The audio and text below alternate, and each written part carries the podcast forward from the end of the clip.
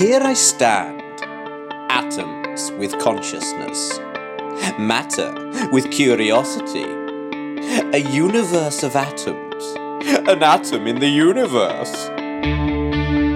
The Interplanetary Podcast. The exploration of space for the benefit of all mankind. Your hosts here in London, Matthew Russell and Jamie Franklin. So, Matt, that was your man, like Richard Feynman, yeah? Big up. I've just finished listening on Audible to the classic Richard Feynman autobiography books. What an absolute ledge. So good. The section on the space shuttle, Jamie, is Hmm. absolutely unreal. I just love the fact that he joins a committee with um, Neil Armstrong and Sally Ride and people like that. And it's Pretty strong, isn't it? Well, he's totally unimpressed by them. He's he's totally yeah. And then there's that moon guy, Neil Armstrong, and I didn't even know who Sally Ride was. And it's just like God. wow, literally doesn't give a monkeys. He's Yeah. like I just love the fact that the authority to him just means absolutely nothing. Yeah. But it's incredible just how out of hand the management had got it Mm. at the at the space shuttle that it was just so dangerous, and they just weren't admitting it. It's just incredible. Insaniac. Really, really, really good read.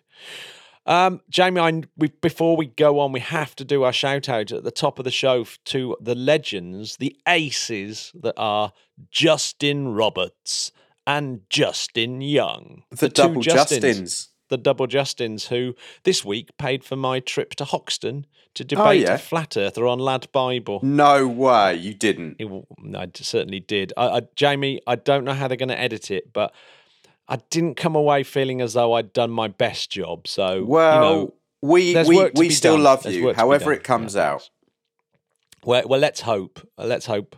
Uh, I came across with something sensible to say. I've had a brilliant idea, by the way, for, for us two to do a little uh, YouTube video uh, about flat Earth. That way we can edit it ourselves Uh, we, we need to do it before this one comes out, so I can at least put this as a response. as a reply. Yeah. Uh, also, don't forget, Jamie, on the 5th of March, you can come to St, near St Paul's in London to the spacetalks.biz space conference. Oh yes. Uh, yes, so th- I'll be I'll be chairing a talk called "Workers of the Outer Space Unite: Oh my goodness. Bridging the Gap Between Government, R and D, and Manufacturing." Well, it's a beautiful thing. I'll be chairing that talk, and uh, yeah, come and come and give me some support, Spodcats. That would be very nice. I will actually be in France that day, so you're going to have to fly alone, Matt. Ah, we're boeuf. Yeah. Oui, oui, oui. Um, Matt, you know what I'd like to speak about? I reckon I do. If I said to you 30 years ago today, what would you say Yeah. to me? Well, I know that Carl Sagan is very much central to our love of space, isn't he? Papa Sags, yeah. Absolutely. And uh, yes, today, as we do this, Jamie, it is Friday, the 14th of February. Happy Valentine's Day, everybody. Did you get a card? Did you get a kiss? If you didn't, it doesn't matter because you know what? We still love you. Yeah, we still love you. This is our Valentine's to all you listeners out there. Even if literally no one loves you, we do. We do, absolutely. Yeah. Pale blue dot, Jamie. Oh my the famous pale blue dot. The picture that Voyager 1 space probe took 30 years ago today when it was about 3.7 billion miles away. Insane. It was taking family portraits of the entire solar system. So Carl Sagan sort of noticed that if you turn the camera around as Voyager was leaving the solar system, it should be able to take a picture of all the planets. And Yeah. so they could all just have a little family portrait. And I think what what an insight Carl, Sa- Carl Sagan has that real popular touch, doesn't he? That he knows what's important, and that really is important. exactly so yeah, it was un- it was it wasn't just like he was writing about the pale blue dot. It was his idea to actually take the photo, and it was the ve- one, that series of photos is the very last photos Voyager One took because they have to they had to power down the camera, so all the other instruments they're still working and still beaming bits back. Um, uh, could could actually carry on working and sending data back as it travelled in interstellar space. Not not a bad last photo to take, is it? No. Do you know? Do you know why the the uh, Earth looks like a pale blue dot?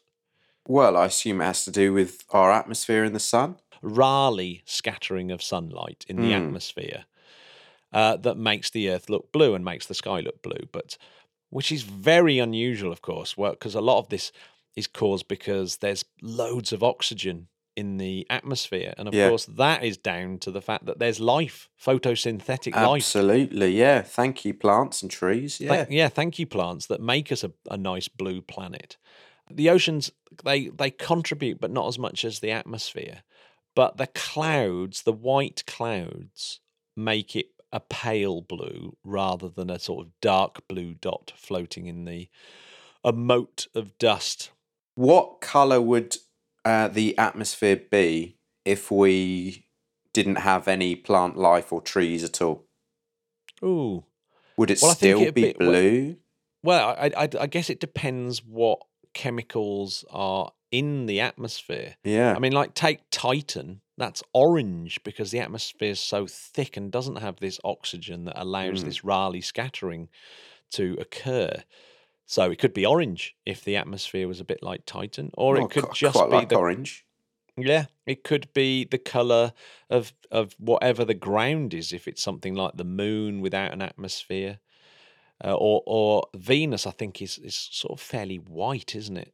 It it it's just cloud covered and you can't see at all. It's a bit. there's it's a no beautiful thing. Scattering.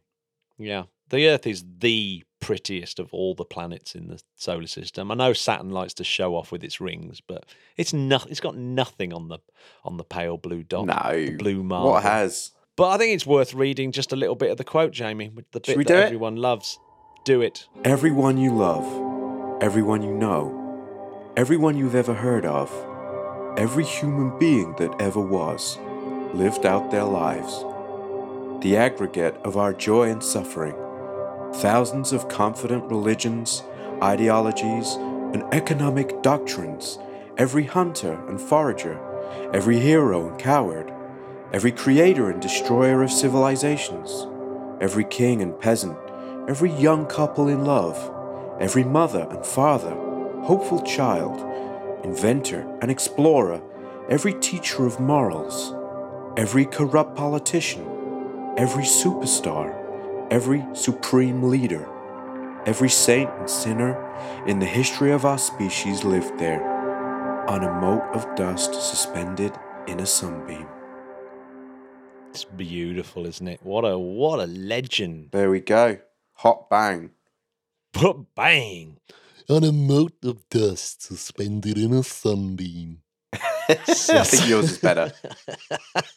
no, I thought you. I, I liked your impression. Actually, Oh, Jamie. I thought it was it was nice Yeah. and subtle. It was really good. We'll see how uh, we'll see how our listeners uh, score us out of ten.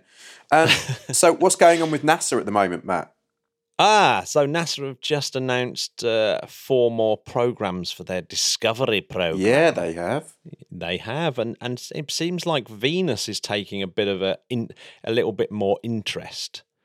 So yes, they, they they've just been. it- It's not choosing missions that are going to happen, but missions that are basically they're saying go away and beef these things up. Here's three million dollars each to go and do feasibility studies, and then we shall start looking at uh, selecting the mission. It's so this thing, is yeah. what uh, Thomas Zurbuchen said. He said, "These selected missions have the potential to transform our understanding of some of the solar system's most active and complex worlds." Oh, Exploring any one of these celestial bodies will help unlock the secrets of how it and others like it came to be in the cosmos. get to the chopper.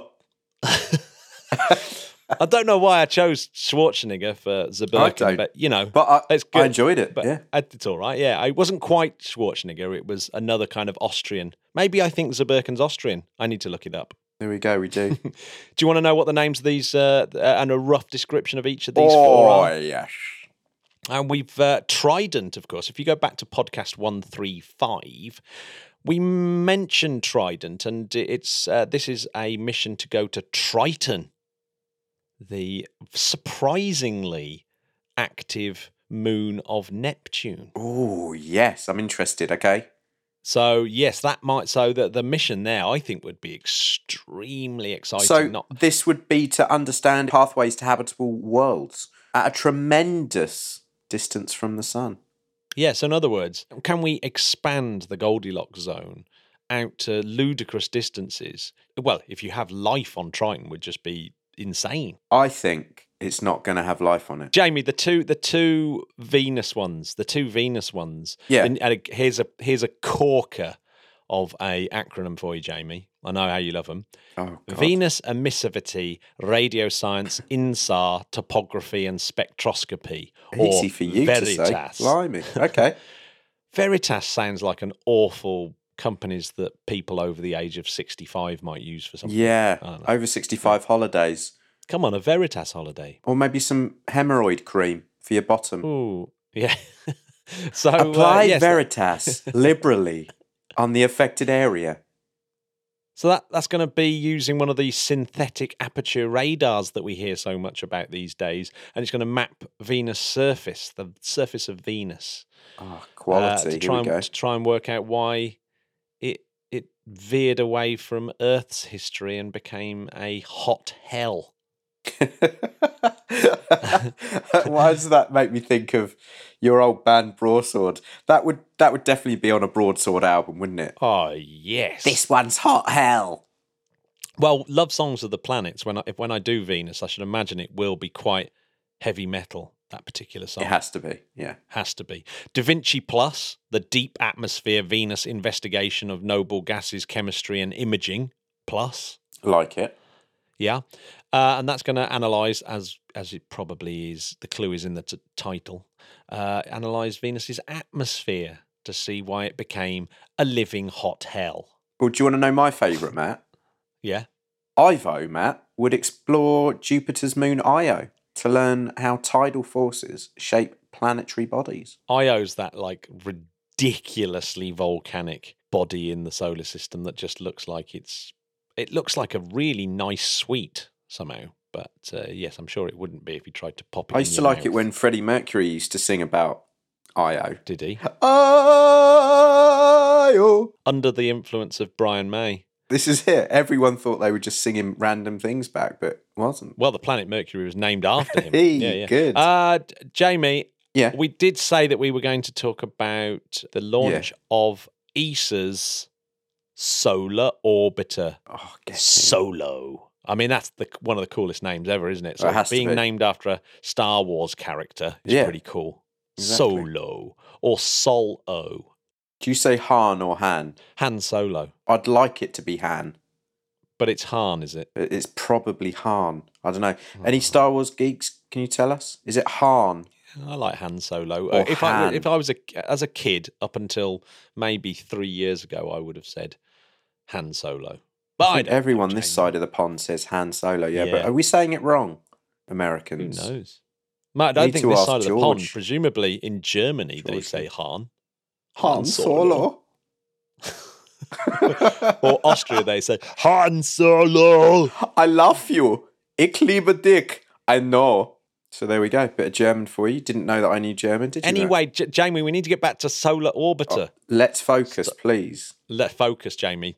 Um, yes, Solo, completely the start of the golden age of solar astronomy, as we said a Hmm. few weeks ago, because it's going up on the tail of this Parker Solar Probe, the NASA uh, solar probe. And it's also joining these very, very large ground based solar scopes as well. And we're just going to start seeing the sun in extraordinary detail soon. Uh, and, I, and I can't wait. I literally can't wait. The science for Solar Orbiter Solo starts in about November 21. So Nice. uh, we've got a year and a half to wait until it starts actually Not too bad. pumping it, pumping out data, and it's planned to last about seven years, but it's it'll almost certainly be extended for a long time after that. Hmm. So, the main objectives of the mission. is going to answer these questions, Matt. Are you ready? Mhm. How and where do the solar wind, plasma, and magnetic field originate in the corona? Mhm. Number Pretty one. important. Mm-hmm. How do solar transients drive heliospheric variability? Mm-hmm. How do solar eruptions produce energetic particle radiation that fills the heliosphere? Mm-hmm. And finally, how does the solar dynamo work and drive connections between the sun and the heliosphere? Pretty important stuff, Jamie. Kinda. There's loads of stuff we just don't understand about the sun.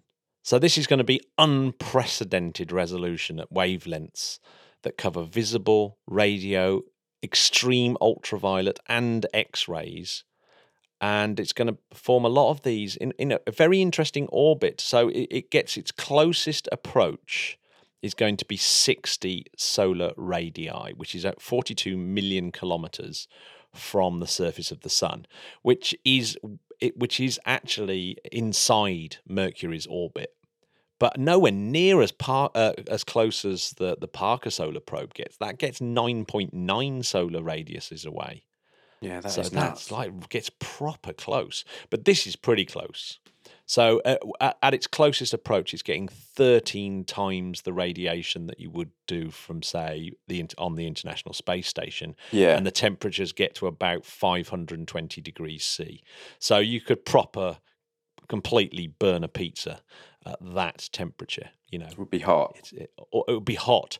So as the as Pierre Oliver, the solar orbiter safety engineer, said, he said the main body of the spacecraft discovered and a multi-layered 3.1 meter by 2.4 meter each shield.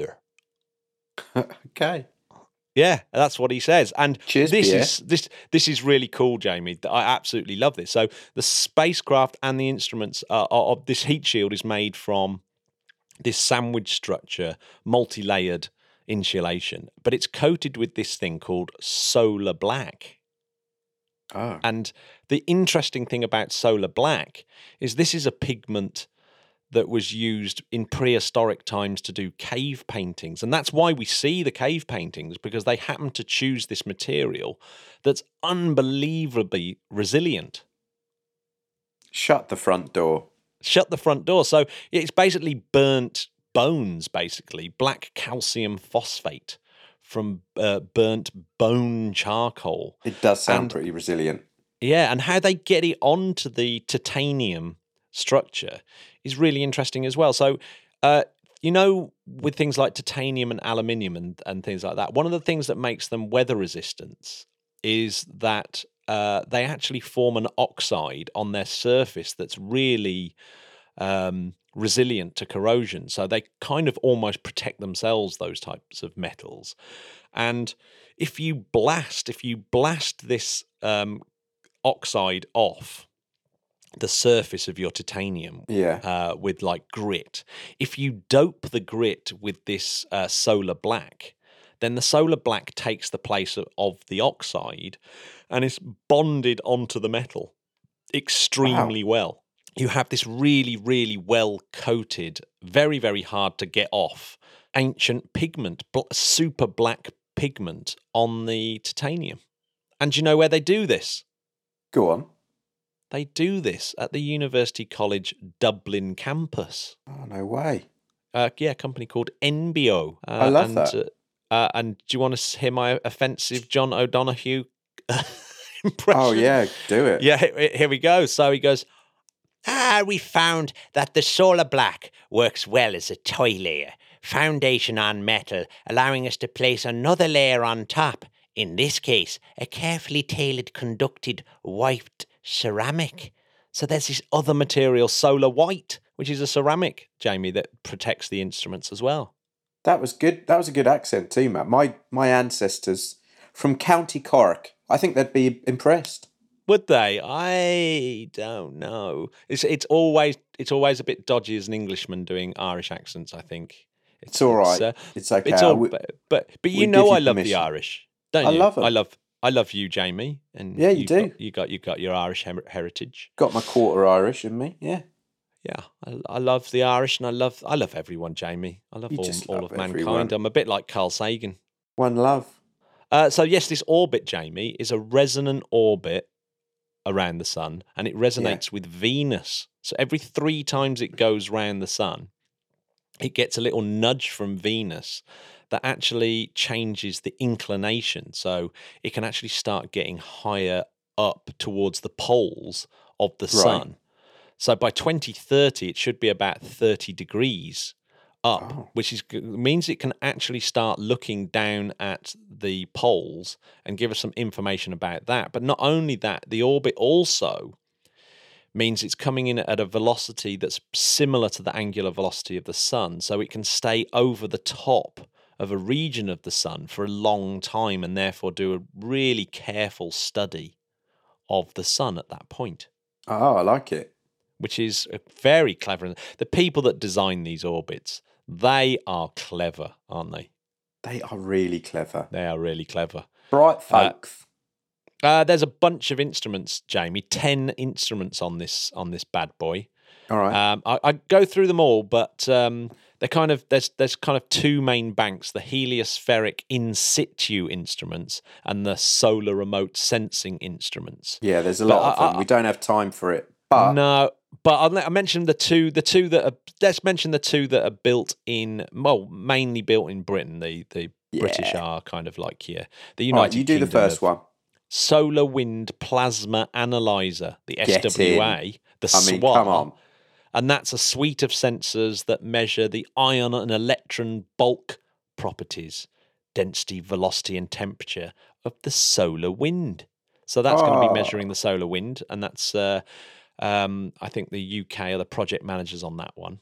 And what's the other UK uh, instrument on there? Well, what about MAG? The magnetometer. Yeah. Yes, It will provide in situ measurements of the heliospheric magnetic field with high precision. of course, it'll be high precision. It's built in the UK, Jamie. Hashtag UK. so yeah, lots and lots of uh, countries involved: Spain, Italy, France, Germany, Belgium, etc., etc., etc.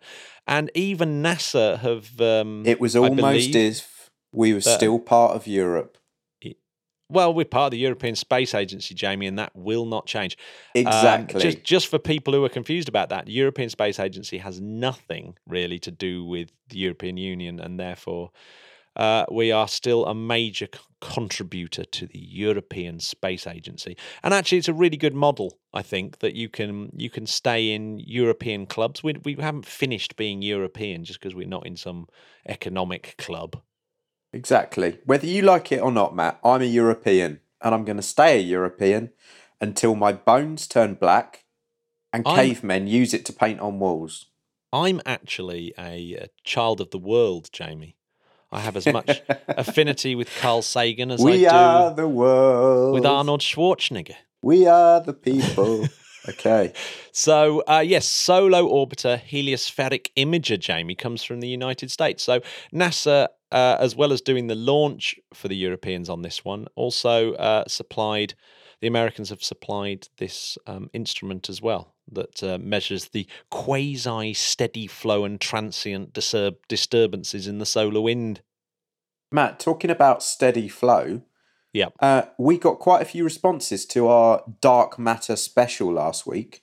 We did main, mainly people's whose whose whose brains just melted and flooded on the floor. Not surprisingly, because it was. Yeah. Um, and and just to reiterate, we are talking about highly speculative things here. That I think that you know we have to we have to put a uh, pin in say Occam's razor would suggest that these aren't necessarily going to be how it all pans out. However, Correct. it's it's interesting to know that there are these theories out there. And another theory came our way again from a South Coast university, this time Plymouth, Uh huh. um, uh, by um, quite it's quite a famous one. I hadn't I hadn't actually really given it much uh, thought before, but someone said that Professor McCulloch himself hoped that we would feature this on this week's show. So I, I can't really resist that, can I?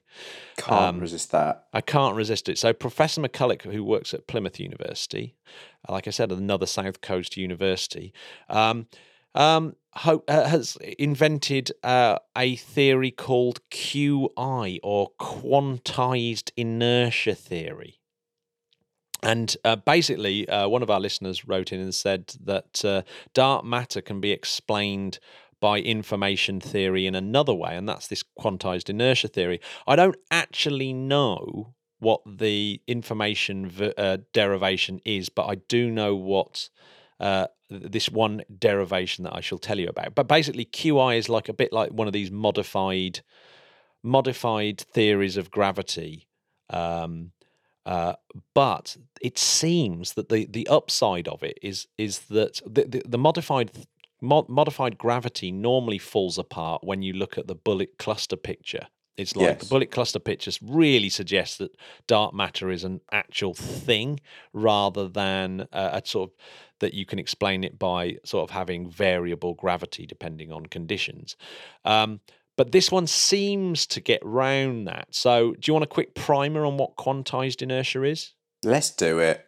Let's do it. So, first of all, we've we've got to talk about this thing called the Unruh effect. Have you ever heard of this? I can't say I have. No. Well, I, I have because we we and we may have mentioned it when we talked about um, Hawking radiation. It but rings a bell. Yeah. Stephen Fulling mentioned it in 1973, Paul Davies in 75, and Unruh in 76. So sometimes it's known as the Fulling Davies Unruh effect, but Unruh effect because obviously W.G. Unruh uh, must have must have uh, must have fleshed out the theory enough to to have his name kind of put on it. But Yes. so remember, Jamie, where you're sitting right now is literally at the center of your own visible universe. Very true. Right. And so your universe has an event horizon, a bit like a mm-hmm. black hole has an event horizon. You simply cannot know what's happening on the other side of that bubble because True. the light from the other side of that from the other side of that event horizon can never get to you. So no information can ever get to you. Uh, and that's that, right? Now, okay. there are these things called virtual particles, and space just can't be a vacuum. And these virtual particles appear are positive and negative pairs. They borrow some energy from the quantum vacuum, and then they annihilate each other pretty much straight away, repaying that debt back to the universe pretty quickly, like really good debtors. They're they're, they're good they're good guys. These virtual particles. They guys. they pay off their debts very quickly. Um, the universe has very very harsh borrowing terms. A It bit does. like uh, my bank. Big APRs. Yeah, so really, really nasty APRs. But Stephen Hawking's had an amazing. uh, I mean, what he is famous for, Stephen Hawking, is his amazing insight that if you have these virtual pairs of particles popping in and out of existence, well, what happens if if this happens right on the edge of a black hole event horizon, and one falls in? before they have a chance to annihilate, and then the other one escapes. And what happens there is the universe still wants its money back, so the black hole ends up being the generous middleman and and paying back the universe this energy.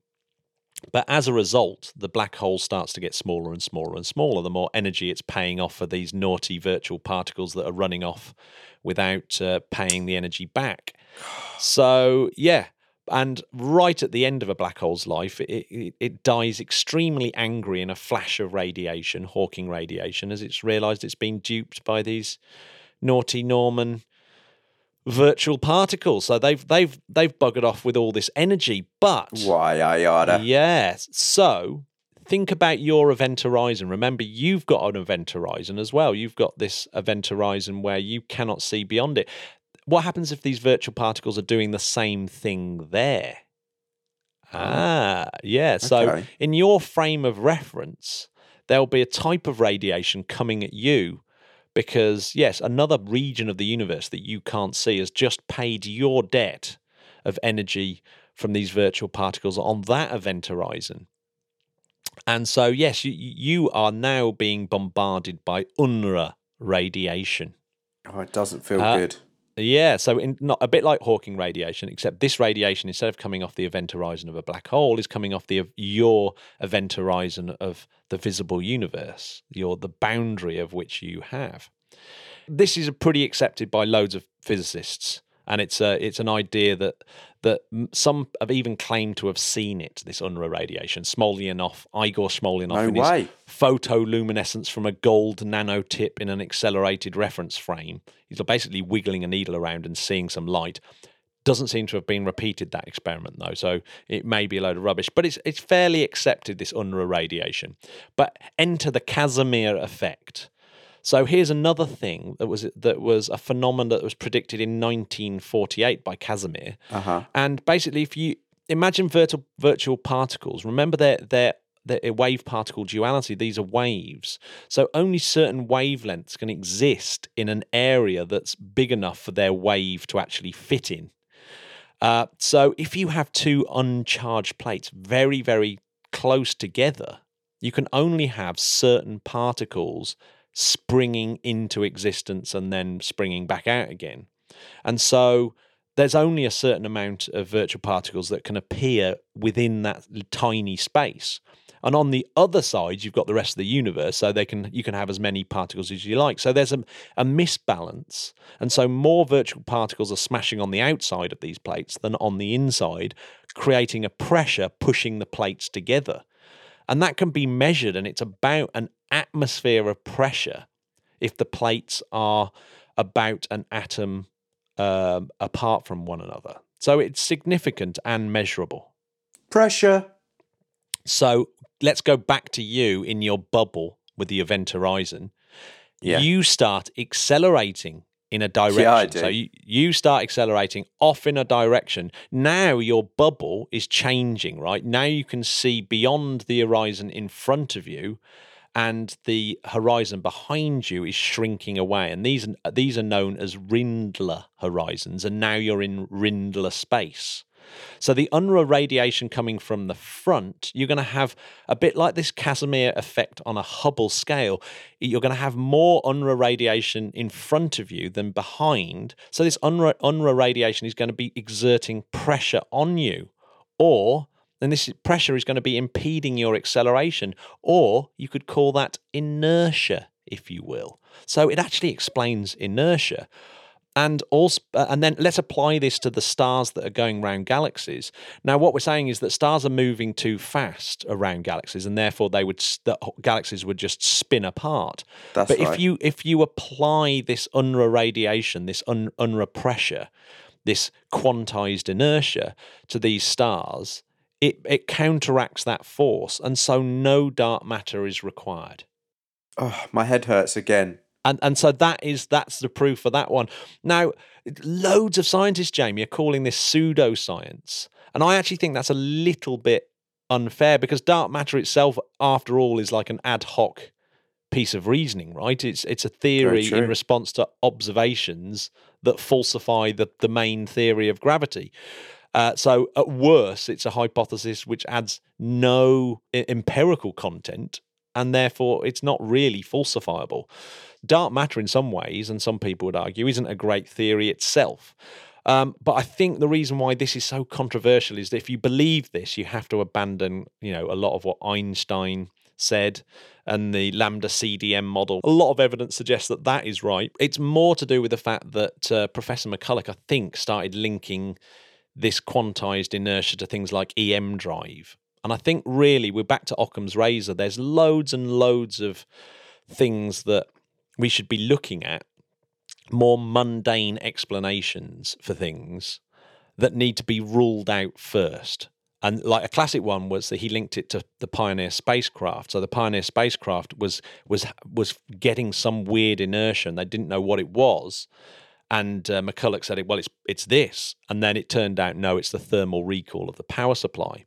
So, and it's the same with the EM drive. Yes, it, there was a thrust, but we there's loads of things that need ruling out first. But you know, one of my favourite Sherlock Holmes quotes, Jamie. Go on then. When you have eliminated the impossible, whatever remains, however improbable, must be the truth. Oh, that's good. So there you go. It's highly unlikely, but I don't think it's pseudoscience. I think that's really unfair, and and I, I don't think it's ruled out. But it's it's it's on the fringe there. But you know, one day we might be talking to Professor McCulloch, and, and he might be. Uh, as famous as Einstein. Well, Matt, do you know who else I'm going to make famous? Who? A list of our Skylon patrons. Ah, yes, do it, Jamie. Bob Hodges, Legend, John Banak, legend. Julio a Aprea, No words. Karel Sim, Legend, Sven Newhouse, legend, Darren Fuchs, Legend. Patrick Hayward, legendimus, Mark Schwern, legendissimus, Stas Shusha, legendissimusama, Christopher Andreasen, legendissimusissimus, Rob Annabelle, mega legend, Auden Vala, legend, Anthony Peggs, legend. and last but not least, Definitely Matt not least. Gilliland. Awesome! What an absolute bunch of heroes they are, and What and a motley crew of ledges. and unfortunately they've been really really active on on on our discord channel and so can you if you join us on the interplanetary.org.uk and go to our patreon patreon forward slash patreon.com forward slash interplanetary come, and join us and uh, join us. join in the conversation it, that we haven't got time to talk about some of the subjects that came up on I the know. on the discord not even the unbelievably underwhelming design for the new spaceport in Scotland, which basically must have taken all of five seconds on SketchUp to do. It, But anyway, uh, we We'll should get to we- that next We'll get to that next week. Jamie, it's been absolutely uh, awesome speaking to you on this very, very busy week. I wish you lots of luck in LA and France. Oh, and uh, let's you, hopefully mate. we can we can hook up and, and do this. I have an unbelievably exciting guest on Tuesday, but I don't want to jinx it.